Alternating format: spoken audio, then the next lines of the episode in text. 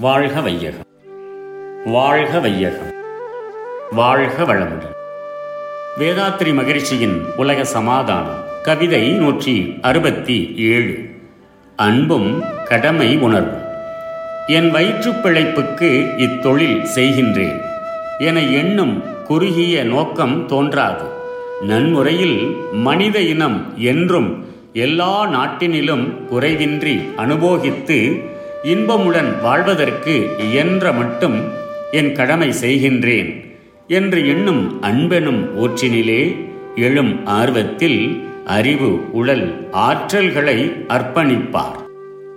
எனது வயிற்று பசிக்காக ஆகாரம் பெறும் பொருட்டே நான் தொழில்களை செய்கின்றேன் என்ற குறுகிய நினைவு அற்றுப்போகும்.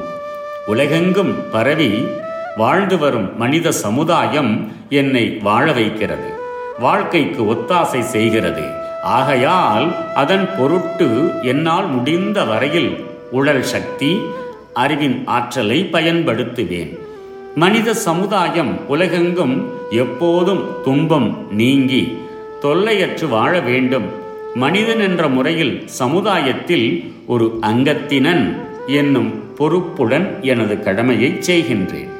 ஆராய்வேன் செய்து கொண்டே இருப்பேன் என்ற பெரு நோக்கத்துடன் அன்பு முறையிலே பணியாற்றி ஒவ்வொருவரும் வாழ்வார்கள் வாழ்க வளமுடன் May the whole world be blessed by the divine.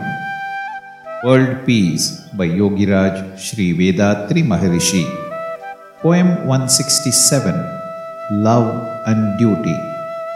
In future, the statement that one is working to get food and other commodities for his life will be obsolete. Everyone will say that the society is providing me with food and protection, so I am doing my service to the society for the welfare of mankind. In every work, the love and duty towards the society will be the motive. May the whole world be blessed by the divine. கடமை அறவாழ்வின் நாட்டத்தே.